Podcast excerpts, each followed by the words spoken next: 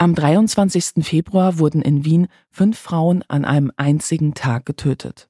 Darunter auch eine Mutter und ihre Tochter.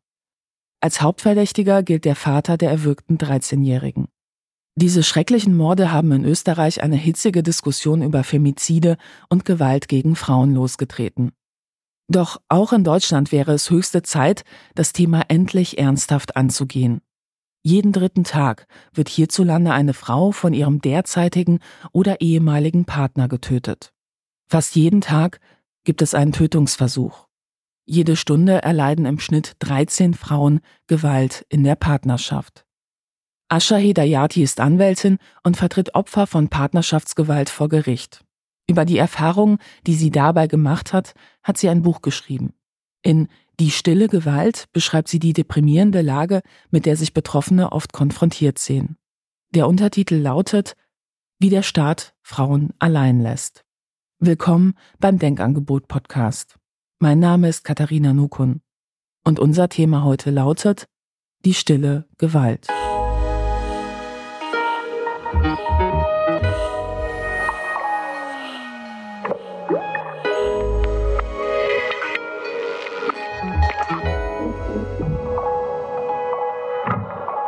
Ja, liebe Ascha, ich freue mich sehr, dich heute hier in der Sendung begrüßen zu dürfen. Du bist Rechtsanwältin und hast dich auf Familienrecht spezialisiert. Kannst du dich eigentlich noch an deinen ersten Fall erinnern, in dem häusliche Gewalt eine Rolle gespielt hat? Also hast du dir das ausgesucht, dieses Thema, oder hat das Thema eher dich ausgesucht? Hallo Katharina, danke für die Einladung. Also ich hatte in der juristischen Ausbildung im Referendariat das erste Mal wirklich direkt mit dem Thema zu tun, quasi mit Schutzeinrichtungen, Frauenhäusern hatte ich zu tun und habe da dann auch das erste Mal dieses Ausmaß auch wirklich wahrgenommen, was man ja sonst sehr häufig ausblendet, weil es aber auch einfach selten medial berichtet wird oder selten einfach politisch aufgegriffen wird. Beziehungsweise die dramatischen Tötungsfälle werden dann als Familiendrama vielleicht mal berichtet, auch an einem problematischen Framing, wie ich finde. Ja, aber wie häufig Gewalt in der Partnerschaft ist, darüber gibt es eigentlich kaum Berichte, würde ich sagen. Absolut. Ja, also wir haben nicht mal aktuelle Zahlen. Das muss man sich ja auch erstmal auf der Zunge zergehen lassen, dass die letzte Dunkelfeldstudie, die es in Deutschland gab, die ist fast 20 Jahre alt. Es ist wirklich dramatisch und ich hatte dann im Referendariat das erste Mal so richtig damit zu tun und dann habe ich mich dafür entschieden, mich in dem Bereich zu engagieren. Aber das heißt, die Zahlen, die ich angangs genannt habe, die habe ich tatsächlich aus deinem Buch. Ja. Die sind halt schon ein paar Jahre alt. Es gibt ja jährlich vom BKA aktuelle Zahlen. Das ist aber das Hellfeld. Das sind Zahlen, die sich durch das Anzeigeverhalten der Betroffenen ergeben. Aber es gibt ja wahnsinnig, wahnsinnig viele Betroffene, die sich gar keine Hilfe suchen, also die keine Anzeige erstatten, die nicht staatlichen Institutionen in Kontakt kommen, die sich wirklich still und leise und alleine trennen müssen und aus dieser Gewaltbeziehung rauskommen. Und da landen diese Zahlen natürlich nicht im Hellfeld. Und wir haben ein ganz, ganz massives Dunkelfeld. Und diese Zahl, jede vierte Frau ist von Partnerschaftsgewalt betroffen, die ergibt sich aus dieser alten Dunkelfeldstudie von 2014. Und wie ist das eigentlich? Was für Menschen kommen zu dir, um sich Hilfe zu suchen? Also wenn es um Gewalt im Kontext von Partnerschaft geht, heißt es ja oft, ja, selbst schuld, ne?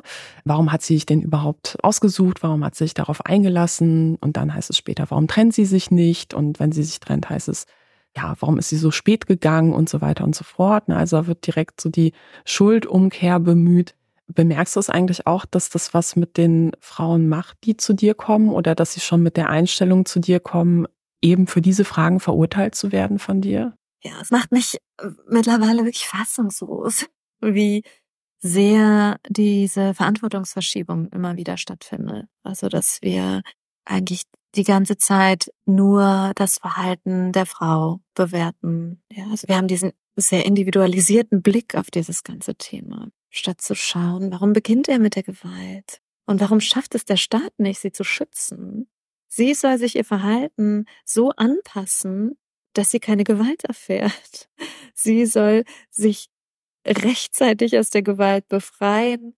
Sie soll ihre Kinder schützen und dann äh, erfährt sie, wenn sie ihre Kinder schützen möchte, familiengerichtlich auch nochmal institutionelle Gewalt. Also das ist unheimlich bedrückend und beklemmend, was für eine Situation Gewaltbetroffene in Deutschland sind. Und ich meine auch nicht nur vor der Trennung, sondern auch nach der Trennung. Interessant ist dabei, dass wir immer der Betroffenen die Verantwortung geben. Also nicht nur, dass wir den Männern nicht die Verantwortung geben für ihr Verhalten, also von ihnen fordern, dass sie Verantwortung übernehmen. Nein, der Staat schafft es auch nicht, Verantwortung für diese Situation der Frauen zu übernehmen und zu sagen, so, wir, schauen uns mal an, welche Strukturen Gewalt begünstigen und dazu führen, dass es der Betroffenen so schwer gemacht wird, sich aus der Gewaltbeziehung zu befreien. Und diese permanente Verantwortungsverschiebung oder dieses Victim Blaming auch oder die Täter-Opfer-Umkehr, die führt natürlich auch dazu, dass sich die Betroffenen permanent entschuldigen, sich schämen für die Gewalt, die ihnen angetan wurde. Und der Täter, der schämt sich nicht. Der, der muss seinen Radius nicht verkleinern. Sie muss ins Frauenhaus flüchten. Von ihr wird erwartet, dass sie aus der Öffentlichkeit verschwindet, dass sie verstummt, dass sie ihre Kinder nimmt und sich schützt und untertaucht. Und er hat den Raum. Es wäre das natürlich und normal und gegeben, dass wir jeden Tag Gewalt gegen Frauen annehmen und akzeptieren müssten. Das ist ja Teil unserer Normalität geworden. Das sind Zahlen, die werden jeden Tag runtergebetet. Jede vierte Frau ist von Partnerschaftsgewalt betroffen. Jeden zweiten bis dritten Tag wird eine Frau von ihrem noch oder Ex-Partner getötet. Das ist wie so ein, wir beten diese Zahlen jeden Tag runter und dann steht das, stehen sie so da wie ein ungeschriebenes Gesetz. Das ist auch ein Teil des Problems, dass wir diese Strukturen, diese Verhältnisse, diese Normalität allzu gegeben wahrnehmen. Und wie ist das eigentlich? In was für Situationen kommen Betroffene zu dir? Und vielleicht nochmal so eine Rückfrage, weil ich sehe schon, dass irgendeine männliche Person in die Kommentarspalte bei mir schreibt, so, es gibt ja auch Männer, die betroffen sind, wo man sagen muss, so, natürlich gibt es das auch, aber es ist halt einfach eine andere Dimension von den Zahlen her. Magst du mal vielleicht etwas dazu erläutern? Natürlich kommen die Betroffenen aus allen sozialen Schichten und Milieus. Das ist schon mal ganz wichtig, dass man das so klar hat.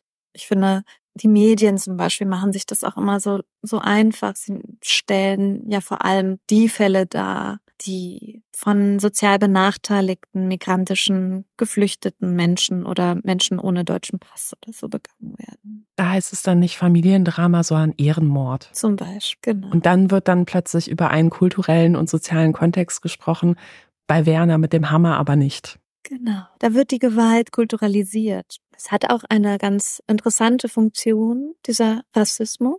Er drängt eben dieses gesamtgesellschaftliche Problem Gewalt gegen Frauen an den Rand und sagt, das ist nicht ein Problem der Mitte. Aber so ist es natürlich nicht. Es ist ein Thema, was alle betrifft. Ich mache die Erfahrung, dass gerade in wohlhabenderen Milieus, in gut bürgerlichen Milieus die Scham tatsächlich sogar teilweise noch größer ist bei den Betroffenen und die sich eher noch weniger öffnen und offenbaren und wir eventuell daher auch weniger von diesen Fällen erfahren. Der Gesichtsverlust ist da größer, habe ich das Gefühl. Und dann müssen wir auch ganz klar sagen, dass es ja nicht nur die körperliche Gewalt gibt. Das ist auch, glaube ich, ganz wichtig. Wenn wir bei Gewalt gegen Frauen uns einfach diesen Gewaltbegriff anschauen, dann denken die meisten immer an Faustschläge, Würgemale, an Narben, an, an Nasenbeinbrüche. Aber die Gewalt beginnt nicht mit einem Faustschlag. Sie beginnt häufig mit einer sehr subtilen Form der psychischen Gewalt. Und in manchen Beziehungen besteht auch nur, in Anführungszeichen, das ist ja nicht nur, aber besteht eben ausschließlich die psychische Gewalt. Und die kann auch sehr zerstörerisch sein. Also mich erinnert es so ein bisschen an diesen Vorwurf, wenn Leute in eine ja, toxische Gruppe, also so eine Sekte reingeraten sind, dann sagt man so, ja, also wer tritt schon einer Sekte bei, wo man sagen muss, naja, die meisten Leute treten keiner Sekte bei, sondern die gehen zum Coaching, die gehen zur esoterischen Heilpraktikerin, zur Meditation, wollen mal was Neues ausprobieren, haben neue Leute kennengelernt und am Anfang wirkt das ja nicht so und niemand datet ja jemanden, der halt in seinem Profil schreibt so, hey, übrigens, ich bin total gewalttätig und alle meine Ex-Freundinnen, die sehe ich als Psychopathin an und ich selber bin niemals das Problem, so, ne?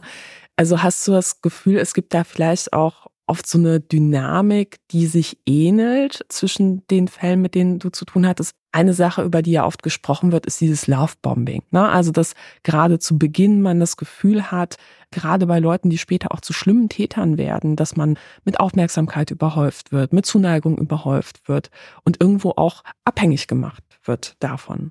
Ja, darüber entsteht sehr häufig so eine emotionale Abhängigkeit. Und es ist auch super nachvollziehbar, finde ich. Da es ja auch eine schöne Zeit ist. Ne? Es ist ja auch wirklich nicht so, dass diese Gewaltbeziehungen durchgehend gewaltvoll und schrecklich sind. Gar nicht. Es gibt immer wieder schöne Phasen. Und das sind die Phasen, an die sich die Betroffenen klammern. Sie hoffen, dass es wieder so schön wird wie am Anfang. Also sie denken, dass sie dann über ihr Verhalten vielleicht dazu führen könnten, dass es wieder so schön wird dass sie das machen, was der Täter sagt, dass sie eben sich nicht mehr mit der Freundin treffen, nicht mehr so viel Kontakt zur Familie haben. Isolation ist ein Thema, ne? Dass sie sich vielleicht nicht mehr diese Kleidung kaufen, die er zu aufreizend findet. Oder dass sie ihrem Hobby nicht mehr nachgehen. Das sind Momente, die Betroffene erst nicht so richtig wahrnimmt, die aber zur Folge haben, dass dieses soziale Umfeld immer weiter wegfällt. Und dieses soziale Umfeld ist wahnsinnig wichtig, sowohl bei der Trennung am Ende, also ein Umfeld, das sie auffängt, das sie stützt, das sie begleitet, aber gleichzeitig ist dieses Umfeld auch unheimlich wichtig während der Partnerschaft, weil es ein Korrektiv, weil es spiegeln kann, weil es sagen kann, das, was du empfindest, ist richtig. Das, was er macht, ist falsch. Das, was er macht, musst du nicht aushalten. Und wenn dieses Spiegel, wenn dieses Korrektiv von außen wegfällt und er immer mehr ihre Wahrnehmung kontrolliert und versucht zu verändern und anzugreifen, desto schwieriger wird es für die Betroffene, sich selber zu fühlen und auch wirklich zu fühlen, was richtig und was falsch ist. Das ist dieses Gaslighting. Und was sind eigentlich Faktoren, die eine Rolle spielen, dass Leute in gewalttätigen Beziehungen fahren? Du hast ja eben schon gesagt, Scham spielt eine Rolle, auch soziale Isolation, dass man vielleicht auch gar nicht weiß, an wen kann ich mich jetzt wenden.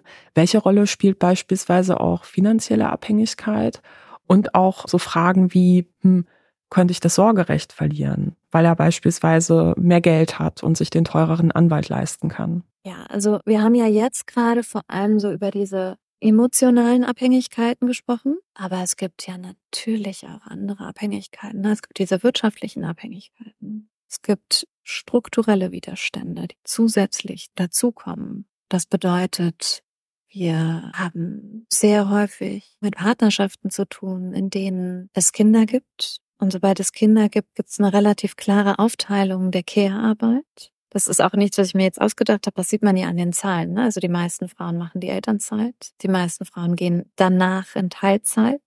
Sie verdienen dadurch häufig viel weniger. Care-Arbeit zu Hause wird ja nicht bezahlt.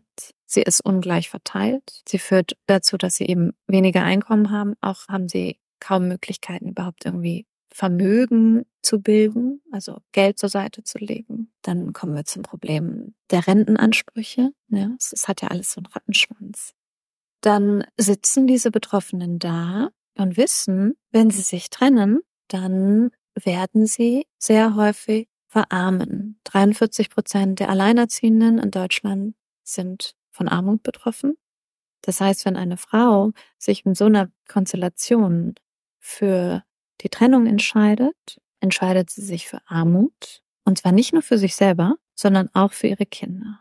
dass wir so eine Entscheidung individualisieren, ist strukturell gewaltvoll.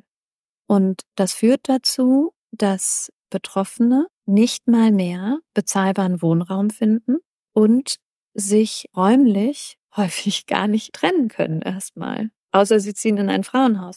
Sie muss in der Regel ihr soziales Umfeld verlassen. Das Frauenhaus ist ja auch nicht um die Ecke. Das soll ja möglichst schon auch weiter weg sein, damit der gewalttätige Ex-Partner und sie sich nicht ständig über den Weg laufen. Sie muss ihre Kinder häufig aus der Kita oder aus der Schule herausnehmen. Das heißt, sie muss neue Betreuungsmöglichkeiten für sie finden, neue Schulen für sie finden. Das ist auch ein Verlust für die Kinder. Ja, die verlieren auch ihre Freundschaften. Dann muss sie teilweise ihren Job wechseln. Dann gibt es im ländlichen Raum so wenig Frauenhausplätze, dass die Betroffenen teilweise über 100 Kilometer weit wegziehen müssen. In diesen Frauenhäusern sind fantastische, engagierte Sozialarbeiterinnen, die wirklich einen Wahnsinnsjob machen, auch einen gefährlichen Job machen, die chronisch unterfinanziert sind, die unterbezahlt sind, die zermalmt werden auch von diesem System und regelmäßig nach wenigen Jahren nicht mehr arbeiten können oder krank werden. Wir können nicht die Verantwortung für dieses gesamtgesellschaftliche Problem allein den Frauenhäusern aufbürden. Also du wirst dir eigentlich wünschen, höre ich da jetzt raus, dass man in so einem Fall sagt, also das beispielsweise, wenn das richterlich auch bestätigt ist, ja, dann muss halt der Täter eher die gemeinsame Wohnung beispielsweise räumen, damit die Frau mit den Kindern da bleiben kann. Oder was wäre die Alternative? Aber auch das geht ja nicht so leicht, ne? weil die Betroffenen in wirklich hochgefährlichen Situationen auch tatsächlich weg müssen. Ja, wenn sie in der Wohnung bleiben, dann kennt ja der Täter die Adresse und kann ihnen auflauern. Ne? Was ich mir wünschen würde, ist, dass wir aufhören, nur die Frauenhäuser als einzige Präventionsmaßnahme zu sehen. Die Prävention muss viel, viel früher beginnen. Die Maßnahmen müssen dazu führen, dass die Gewalt, die männliche Gewalt gar nicht erst ausgeübt wird, damit Frauen gar nicht erst in ein Frauenhaus müssen. Also wir müssen den Schwerpunkt auf die echte, auf die frühzeitige Prävention legen. Und natürlich ist das keine Sache, die von heute auf morgen dann zu Ergebnissen führt. Aber irgendwann müssen wir damit beginnen. Also wir müssen uns anschauen, wie wir bei den Jüngsten ansetzen, wie wir über Geschlechterrollen sprechen in der Kita, in der Schule, wie wir überhaupt Gewalt in der Schule, in der Kita, in Bildungseinrichtungen thematisieren, wie auch Männlichkeitsbilder da eine Rolle spielen, wie auch wirtschaftliche Strukturen damit reinspielen. Also am Ende müssen wir uns tatsächlich, kommen wir nicht umhin, uns Systemfragen zu stellen. Ich glaube, wir müssen ganz dringend weg davon zu denken, dass das ein privates, häusliches Problem ist. Und solange wir nicht diese strukturellen Ebenen sehen, solange wird es auch keine Antwort und keine Lösung für dieses Thema geben. Und wie ist das eigentlich? Also du schreibst ja auch, dass Betroffene ja auch an mehreren Stellen auch eine Fortsetzung der Gewalt erleben. Ne? Also zum einen ist es mit der Trennung nicht vorbei und dann kann es ja auch sein, dass das Ganze noch vor Gericht ziemlich unschön wird und danach auch unschön bleibt. Also wenn man gemeinsam Kinder hat, dann muss man ja manchmal auch noch weiter den Kontakt irgendwie aufrecht erhalten, weil es da vielleicht auch ja ein Besuchsrecht oder so etwas gibt. Und ich frage mich, wie ist das eigentlich, wenn das erste Mal etwas vorfällt, oder vielleicht auch nicht das erste Mal etwas vorfällt, aber das erste Mal irgendwie eine Frau sagt so, ja, ich rufe jetzt die Polizei. So, ne? also im Bad eingeschlossen, ich rufe jetzt die Polizei. Du hast ja sicher viele Schilderungen von solchen Situationen gehört. Was erleben da Betroffene eigentlich? Also stoßen sie da eher auf Beamtinnen, die einfühlsam sind, die mit solchen Situationen wahrscheinlich auch viel Erfahrung haben, die aus deiner Sicht richtig reagieren?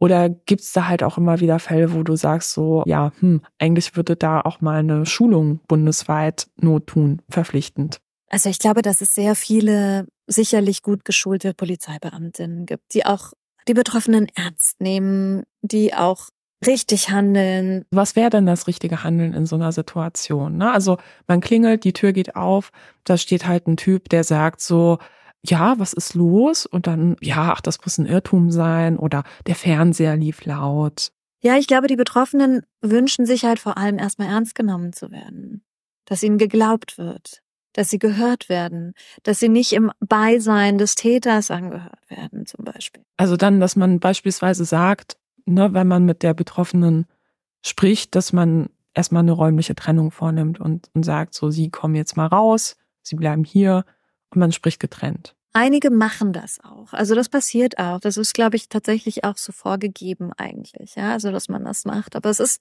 mir berichten schon Betroffene, dass das ganz unterschiedlich gelaufen ist. Also dass sie eben nicht getrennt angehört wurden, dass falsche Notizen gemacht wurden, dass sie Dinge nicht gesagt hätten oder gesagt hätten. Also insgesamt entsteht der Eindruck, dass die Polizei oder die Polizeibeamtinnen häusliche Gewalt nicht als die Rechtsverletzung wahrnehmen, die sie ist. Das heißt, es ist auch bei den Polizeibeamtinnen häufig ein Thema, was eben ins Private verortet wird, häuslich. Es ist deren Thema. Es ist irgendwie ein familiäres Problem. Es ist ein privates Problem. Und es entsteht ein bisschen der Eindruck, als würden sie da deutlich weniger konsequent durchgreifen, als wenn jetzt beispielsweise Gewalt auf der Straße im öffentlichen Raum stattfindet. Woher glaubst du, kommt das? Also vielleicht auch von diesem, ja, Besitzdenken, was mit patriarchalen Strukturen zusammengeht, so nach dem Motto, das ist meine Frau, das ist meine Familie. Naja, ich denke, wir müssen sehen, dass die Polizei als Institution natürlich sehr männlich ist, sehr chauvinistisch patriarchal. Natürlich ist sie Teil des Patriarchats. Und sie zieht auch einen bestimmten Männertyp an. Ja, also Polizisten tragen Waffen. Sie stellen bestimmte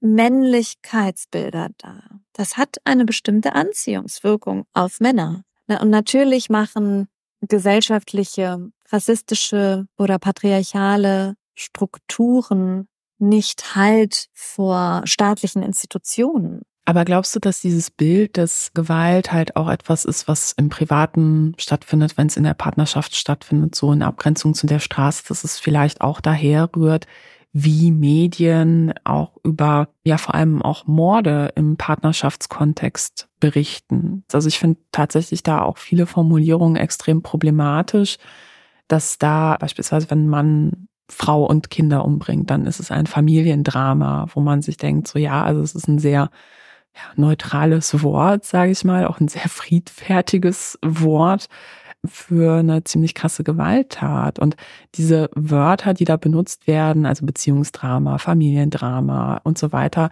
die benennen ja auch keinen Täter. Das ist insgesamt wahnsinnig verharmlosend, weil auch da geht's dann wieder um Verantwortung. Es geht darum, dass es in diesen Konstellationen dann so häufig um den emotionalen Zustand des Täters geht. Ne? Also Verzweiflungstat, Eifersucht. Da wird fast ein Verständnis für den Täter aufgebracht. Während interessanterweise Emotionen bei den Betroffenen eher dazu führen, dass sie weniger ernst genommen werden. Wenn wir uns anschauen, was da für Narrative wirken, ne? die hysterische Frau, die temperamentvolle Frau. Wenn da noch Rassismus dazu kommt, dann ist es die angry black woman. Oder er ist im Liebeswahn. Es geht ja nur um Liebe. Es geht ja gar nicht um Besitzdenken, Anspruchsdenken, Gewalt. Nein, Liebe. Total. Diese Emotionen werden bei Männern als Rechtfertigung genommen.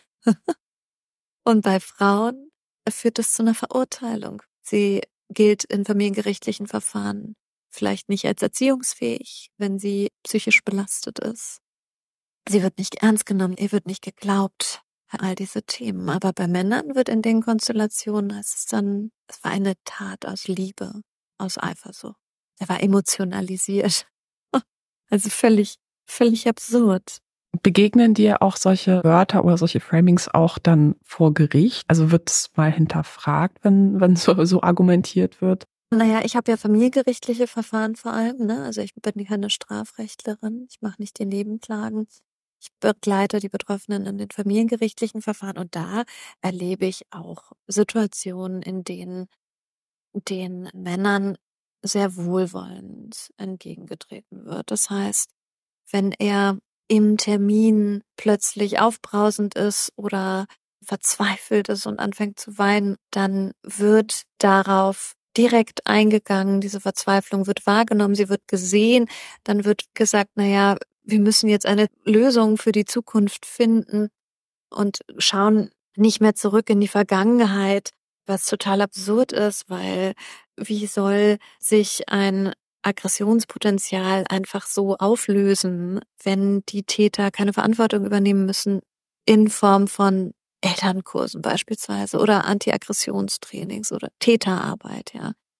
Da haben wir wirklich ein Problem und da schlägt sich diese permanente Verantwortungsverschiebung und Täter-Opfer-Umkehr, dieser Blick, den wir nur auf die Betroffenen richten, der schlägt sich tatsächlich direkt nieder in den familiengerichtlichen Verfahren im Umgang mit den gewalttätigen Vätern.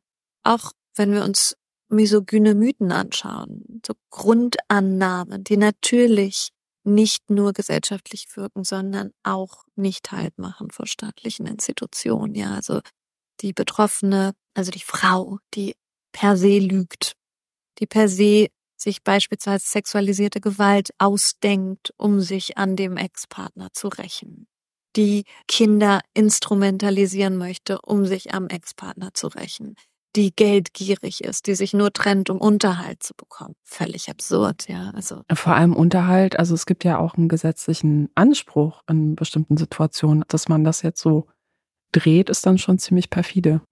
Also es ist ja auch so, während der Ehe hat man dann ja vielleicht die Care-Arbeit übernommen und nicht Karriere gemacht. Aber es gibt ja kaum noch Konstellationen, in denen die Betroffenen Selbstunterhalt bekommen können. Es gab eine Unterhaltsrechtsreform in Deutschland, die unter dem Deckmantel der Gleichberechtigung eigentlich eher dazu geführt hat, dass gerade eben Menschen, die vor allem die Care-Arbeit übernommen haben, dass die benachteiligt werden nach der Trennung und kaum Ansprüche haben auf Ehegattenunterhalt, so Unterhalt nach der Scheidung. Das sind sowieso wirklich sehr seltene Fälle. Aber ich rede jetzt auch vom Kindesunterhalt, ne? Das ist ja ein Anspruch vom Kind eigentlich. Was hat sich da konkret beim Unterhaltsrecht geändert? Naja, es wurde halt tatsächlich eingeschränkt. Es gibt jetzt weniger Konstellationen, in denen Unterhalt nach der Scheidung gezahlt werden muss. Und es wird ja auch immer so verkauft, dass es eben daran liegt, dass ja Frauen jetzt auch nicht mehr bedürftig sind, dass sie ja jetzt arbeiten gehen, dass sie irgendwie ihr eigenes Geld verdienen, dass sie selbstständiger sind. Aber dabei wird eben ausgeblendet, dass sie trotzdem immer noch die meiste Care-Arbeit haben, dass sie trotzdem erstmal in der Regel in Teilzeit gearbeitet haben, dass sie nach so einer Trennung nicht mehr so leicht wieder zurückfinden in den Arbeitsmarkt, weil sie als Alleinerziehende auch diskriminiert werden, weil es teilweise gar nicht geht, dass sie in Vollzeit arbeiten mit Kind, was sie noch betreuen müssen, weil es weiblich typisierte Jobs gibt, die grundsätzlich schlecht bezahlt sind, weil es ein Gender Pay Gap gibt, weil es ein Gender Care Gap, all, all das wird halt ausgeblendet. Und führt nicht unbedingt dazu, dass es eine bessere Stellung der Frau gibt. Wir müssen halt auch verstehen, dass Gleichberechtigung nicht das gleiche ist wie Gleichstellung. Ne? Also natürlich hat eine Frau in Deutschland das gleiche Recht, Vollzeit zu arbeiten und das gleiche Recht, irgendwie Auto zu fahren und das gleiche Recht, sich scheiden zu lassen und sich zu trennen. Aber ob sie in dieser Gesellschaft gleichgestellt ist, das ist die Summe aller unsichtbaren Normen und wirtschaftlichen Strukturen, die führen immer noch dazu, dass Frauen in dieser Gesellschaft nicht gleichgestellt sind und das letztendlich ist eigentlich mit ein Grund, warum es weiter Gewalt gegen Frauen gibt. Und du schreibst ja auch in deinem Buch, dass wenn Frauen sagen, ich nehme jetzt eine Anwältin oder einen Anwalt und ich gehe vor Gericht und ich, ich halte das einfach nicht mehr aus, da hast du ja auch geschrieben, dass einige Täter auch sehr perfide Strategien zur Einschüchterung haben. Ne? Also beispielsweise, wenn eine Anzeige gestellt wird, dann direkt aus Prinzip eine Gegenanzeige gestellt wird, nach dem Motto, beweis mir mal erst mal, dass du mich nicht zuerst geschubst hast. Oder dass man sagt, das ist Verleumdung, ne? also du bezichtigst mich hier, ich hätte was getan, was ich nicht getan habe. Also was für Strategien gibt es da noch und welchen Einfluss hat das vor allem auch psychisch auf die Betroffenen? Ich finde es ganz interessant, weil es ja auch zum Beispiel beim Familiengericht immer heißt, naja, jetzt ist ja die Gewalt vorbei, sie haben sich ja getrennt. Aber dabei wird eben verkannt, dass die Gewalt in der Regel nach einer Trennung sogar massiver wird. Dann eben nicht über körperliche Übergriffe, aber über Stalking, über Nachstellung, über permanente Überhäufung der Betroffenen mit beispielsweise familiengerichtlichen Anträgen und familiengerichtlichen Verfahren, damit, dass sie über die sozialen Medien, über Telefonate auf allen Ebenen angegriffen wird, darüber, dass eben solche Gegenanzeigen gestellt werden oder überhaupt Anzeigen erstattet werden, auch, dass ihr vorgeworfen wird, sie hätte die Kinder entführt, obwohl sie einfach nur mit den Kindern vor der Gewalt untergetaucht ist. Damit versucht der Ex-Partner diesen Macht- und Kontrollverlust, den er durch die Trennung erlebt, wiederherzustellen und übt dadurch noch mehr Gewalt aus. Also die Macht und Kontrolle wird über massivere Gewalt wiederhergestellt für den Täter. Für die Betroffenen ist das natürlich unerträglich, weil sie sich ja mit viel Mühe und Not gegen wahnsinnig viele strukturelle Widerstände getrennt haben und die Hoffnung hatten, dass es jetzt besser wird. Und das ist halt eben leider nicht immer so. Und die Institutionen helfen nicht dabei, sondern sie befeuern die Nachtrennungsgewalt manchmal sogar auch. Indem sie beispielsweise kurz nach der Trennung die Kindesmutter in einen familiengerichtlichen Termin laden, in einen Anhörungstermin, um den Umgang zum gemeinsamen Kind zu organisieren. Dabei muss sie auf den gewaltvollen Ex-Partner treffen. Sie muss sich mit ihm auseinandersetzen. Sie muss sich auf alles einlassen, was er einfordert, weil für die Familiengerichte die Partnerschaftsgewalt keine Rolle spielt, weil das dann heißt, die Partnerschaftsgewalt betrifft das Kind nicht, ein schlechter Partner ist nicht gleich ein schlechter Vater. Sie muss dann erdulden, dass er über die Umgangskontakte sie immer wieder destabilisiert, ihr droht, ihr im schlimmsten Fall sogar körperliche Gewalt antut. Und vor allem sind eben diese gerichtlichen Verfahren wahnsinnig anstrengend für die Betroffenen. Auch da werden sie nicht ernst genommen. Die Kinder werden nicht ernst genommen. Die werden zwar angehört, aber wenn sie sagen, dass sie Gewalt erfahren haben, dann heißt es häufig sogar, dass die Gewalt in der Vergangenheit eben keine Rolle spielt, dass wir jetzt nach vorne schauen müssen. Oder es heißt, die Kinder wurden vielleicht auch manipuliert von der Mutter. Dann immer wieder dieses Bild der lügenden, sich rächen wollenden Mutter, die ihre Kinder instrumentalisiert. Also institutionelle Gewalt kann sich in sehr unterschiedlicher Form darstellen. Gibt es eigentlich auch Situationen, wo du Betroffenen davon abrätst, wirklich alles, was passiert ist, auf den Tisch zu packen, aus Sorge davor, dass das dann halt irgendwie verdreht werden kann gegen die Betroffene? Also beispielsweise, wie du sagst, dass halt ja angeblich man die Kinder manipuliert oder ähnliches. Ja, absolut. Das ist wirklich dramatisch, weil es in familiengerichtlichen Verfahren sehr häufig dann heißt, die Mutter sei eventuell nicht bindungstolerant. Was heißt nicht bindungstolerant? Das heißt, sie kann die Beziehung zum anderen Elternteil nicht unterstützen und fördern, weil sie sich eben schützen möchte, sich und ihr Kind und den Umgang zum Kindesvater nicht zulassen möchte, zumindest nicht so direkt nach der Trennung.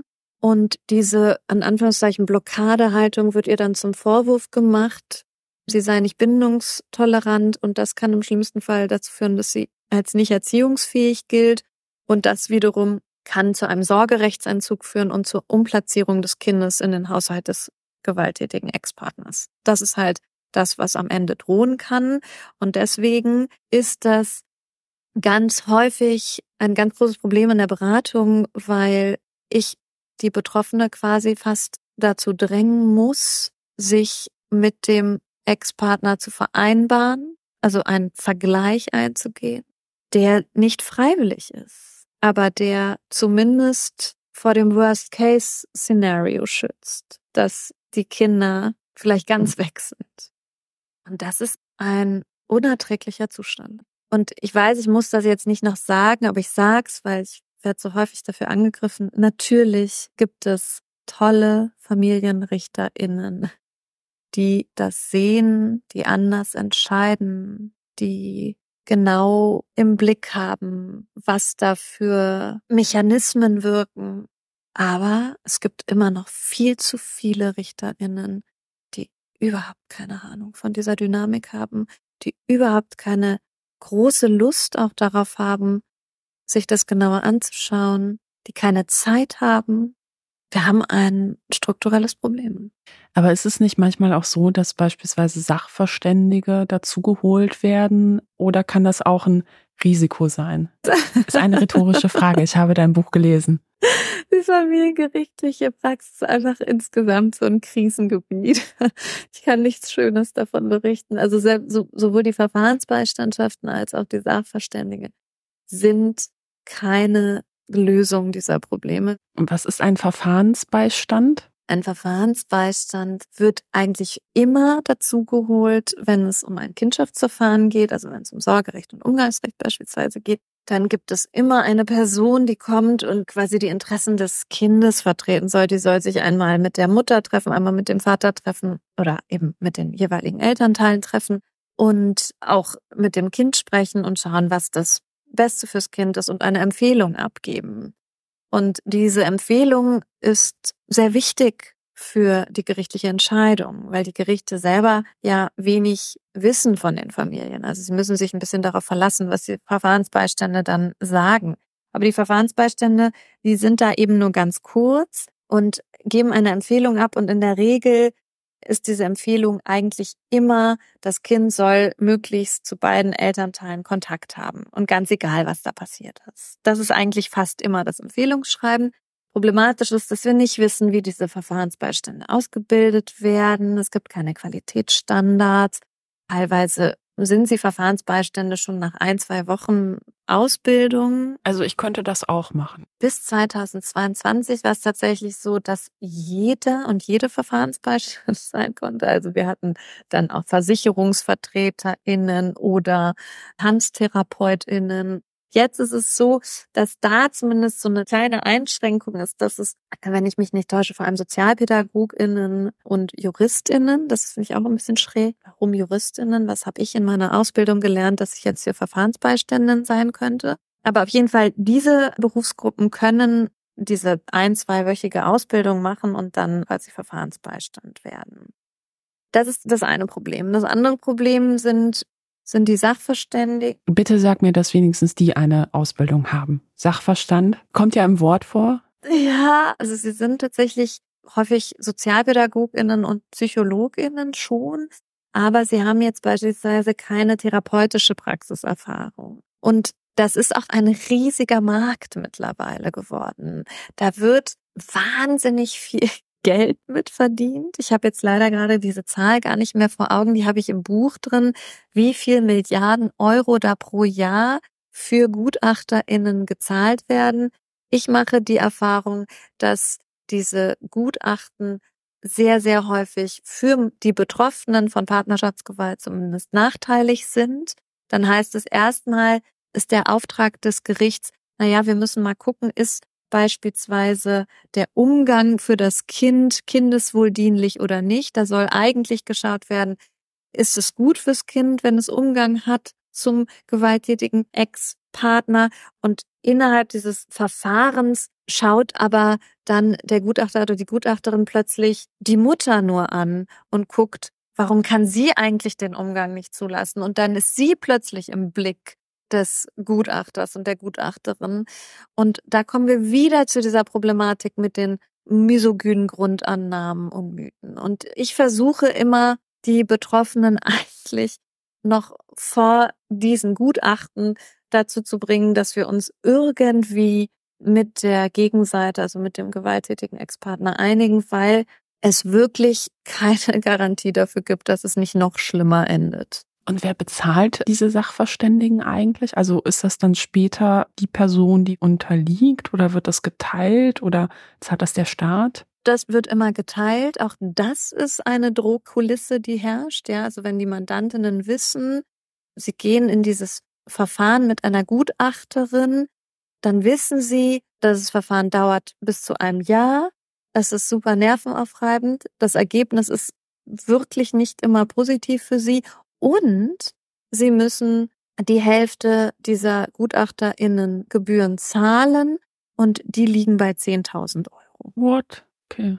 Natürlich übernimmt es die Justizkasse, wenn die Betroffenen kein Geld haben, also wenn sie wirklich wenig Geld haben, von Sozialleistungen beispielsweise leben. Aber sobald sie ein bisschen verdienen, auch wenn es wirklich ein niedriges Einkommen ist, müssen sie diese Kosten tragen. Hm.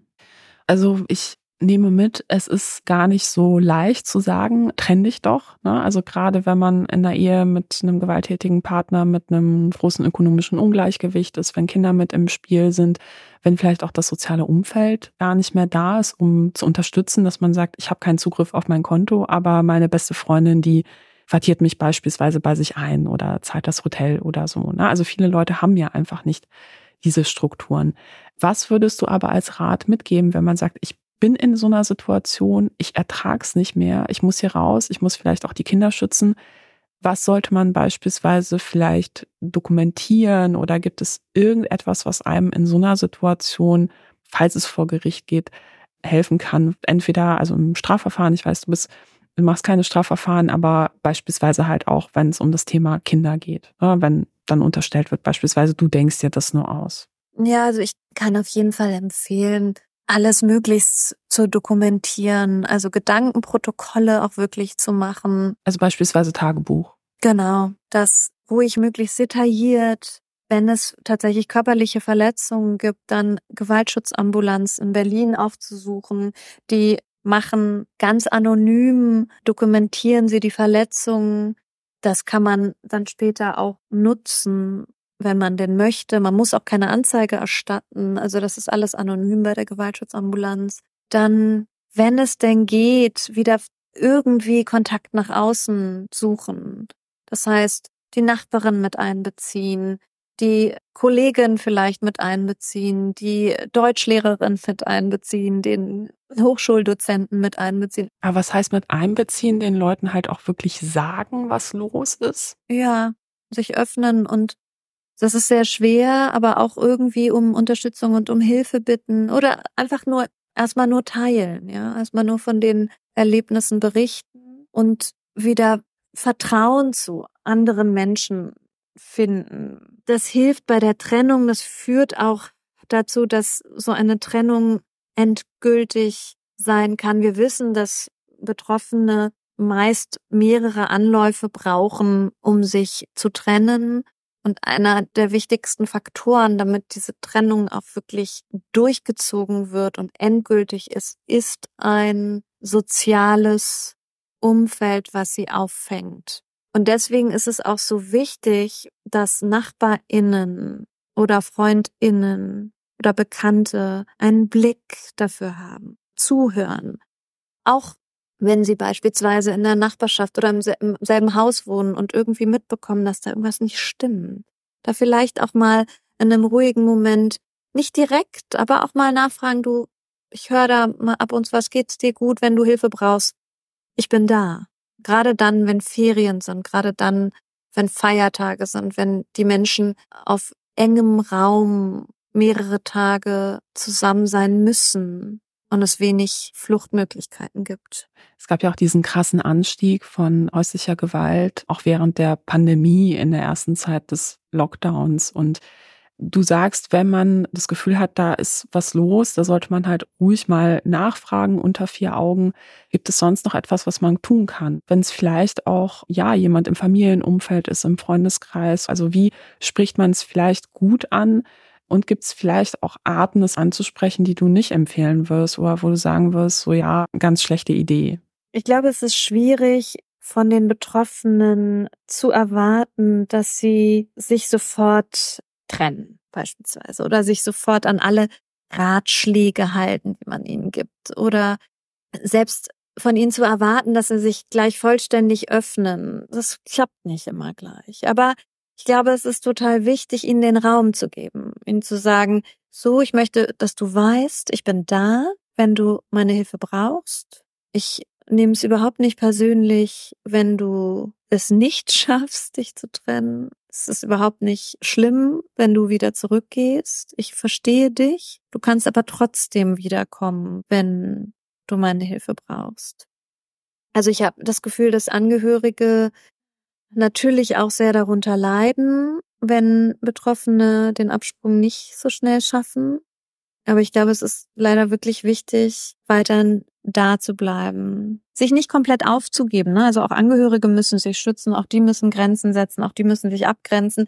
Aber zu sagen, wenn du mich brauchst. Du hattest ja eben auch schon angedeutet, wenn du dir etwas wünschen könntest, wäre die Politik da an oberster Stelle. Ich habe schon rausgehört, bei den Sachverständigen könnte man durchaus was ändern und halt auch, wer so etwas bezahlt. Man könnte über die Rechtslage diskutieren im Punkto Unterhaltszahlung. Man könnte mal bei den Beiständen auch gucken, ob das mit der Qualifizierung jetzt gerade so nachhaltig gut gelöst ist. Und was ich noch ganz interessant fand, du hattest ja auch darüber gesprochen, dass es ja auch tatsächlich Möglichkeiten gibt, Täterarbeit zu machen. Ne? Also dass man beispielsweise auch öfter sagen könnte, ja, Umgang können wir vielleicht drüber reden, aber erstmal machst du dieses Anti-Gewalt-Training und das ist jede Woche und das geht jetzt halt erstmal ein paar Monate und dann schauen wir nochmal. Also gibt es diese Möglichkeit, das eigentlich zu machen gerichtlich oder ist es eher dann nur eine Empfehlung? Und wenn ja, wie oft wird das gemacht? Und was würdest du dir überhaupt abseits dessen wünschen, an welchen Stellstrauben gedreht werden müsste, außer Abschaffung des Patriarchats? Diesen Joker können wir leider an dieser Stelle nicht ziehen. Ui, es gibt so viele Ebenen, aber es gibt halt beispielsweise die Istanbul-Konvention. Ja, das ist ein völkerrechtlicher Vertrag, der in Deutschland seit fünf Jahren in Kraft getreten ist. Und da stehen so wahnsinnig viele tolle Maßnahmen drin. Die müssten eigentlich nur umgesetzt werden. Dann wären wir schon so einen Schritt weiter, was die Beseitigung von Gewalt gegen Frauen angeht. Aber da steht zum Beispiel auch was zur Täterarbeit. Das wird fast nie auferlegt an deutschen Familien, zumindest meiner Erfahrung nach nicht. Da heißt es dann, naja, was bringt es denn, wenn er das nicht von sich aus möchte? Ja, es ist ja nicht intrinsisch motiviert. Äh, aber das hat dann auch wieder was mit Verantwortung zu tun. Er soll halt sofort wieder die Betreuung für das Kind übernehmen, aber muss keine Täterarbeit leisten. Ich finde, ich finde das falsch, weil da müsste man eigentlich so ansetzen und sagen, der Umgang ist bei einem Gewaltvorwurf erstmal ausgeschlossen. Und du nutzt jetzt die Zeit, der Umgang wird ja nicht fürs Leben ausgeschlossen, aber die Zeit des Umgangsausschlusses nutzt du dafür, an dir zu arbeiten, Anti-Gewalttraining zu machen, Täterarbeit zu machen, um dann wieder erziehungsfähig sein zu können, um für das Kind ein verantwortungsvoller Vater sein zu können. Das sollte viel deutlicher formuliert werden, meiner Ansicht nach deutlicher durchgesetzt werden über familiengerichtliche Auflagen. Dann haben wir generell das Problem, dass es auf so vielen Ebenen keine Gleichstellung gibt. Gewalt gegen Frauen findet nicht in einem luftleeren Raum statt. Wir müssen uns anschauen, woher auch diese Anspruchshaltung von Männern kommt, diese Gewalt überhaupt auszuüben. Ja, warum fühlen sie sich ihres Besitzes beraubt, wenn die äh, Ex-Frau sich trennt. Woher kommt das? Geschlechterrollen müssen wir uns anschauen. Männlichkeitsbilder. Also es gibt, es gibt so viele Ebenen, aber ich vielleicht wirklich, also die Istanbul-Konvention, das sind ja alles gar nicht Sachen, die ich mir neu ausgedacht hätte, sondern das sind Forderungen, die schon seit Jahrzehnten existieren und die wirklich sehr schön in der Istanbul-Konvention ausformuliert wurden. Und eigentlich muss die Politik nur dafür sorgen, dass diese Istanbul-Konvention umgesetzt wird. Und sie hat sich auch dazu verpflichtet, sie umzusetzen. Deswegen finde ich, ist das gar nicht so eine unglaublich radikale Forderung. Also wir wären einen großen Schritt weiter, wenn Deutschland die Konvention endlich umsetzen würde. Liebe Ascha, vielen Dank, dass du dir die Zeit genommen hast, heute mit mir so ausführlich über dieses wichtige Thema zu sprechen. Danke für die Einladung, Katharina. Wenn euch dieses Gespräch gefallen hat, freue ich mich auch sehr, wenn ihr den Podcast abonniert und weiterempfehlt. In den Shownotes findet ihr außerdem weiterführende Links zum Thema und auch einen Link zum Buch Die stille Gewalt von Asha Hedayati. Dieser Podcast finanziert sich übrigens ausschließlich über Spenden. Diesmal möchte ich ganz besonders Janusz, Juliane, Stefan, Marc, Thomas, Jürgen, Marion und Antje für ihre Überweisung danken. Und natürlich auch allen anderen, die das Denkangebot unterstützen. Infos dazu, wie ihr mich supporten könnt, findet ihr auf denkangebot.org oder in den Show Notes. An dieser Stelle möchte ich mich außerdem für eure Geduld bedanken. Wie einige von euch sicherlich bemerkt haben, ist dies die erste Folge Denkangebot seit gut zwei Monaten. Fakt ist, ich habe einfach eine Pause gebraucht. Auch weil ich bemerkt habe, dass mich die ganze Geschichte rund um die Korrektiventhüllungen und Teile der gesellschaftlichen Reaktion darauf ganz schön runtergezogen haben.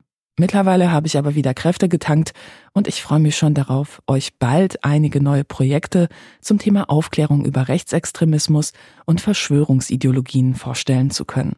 Das Denkangebot gibt's damit ab sofort wieder im gewohnten Rhythmus. Und damit bleibt mir nur zu sagen, Tschüss und bis zum nächsten Mal.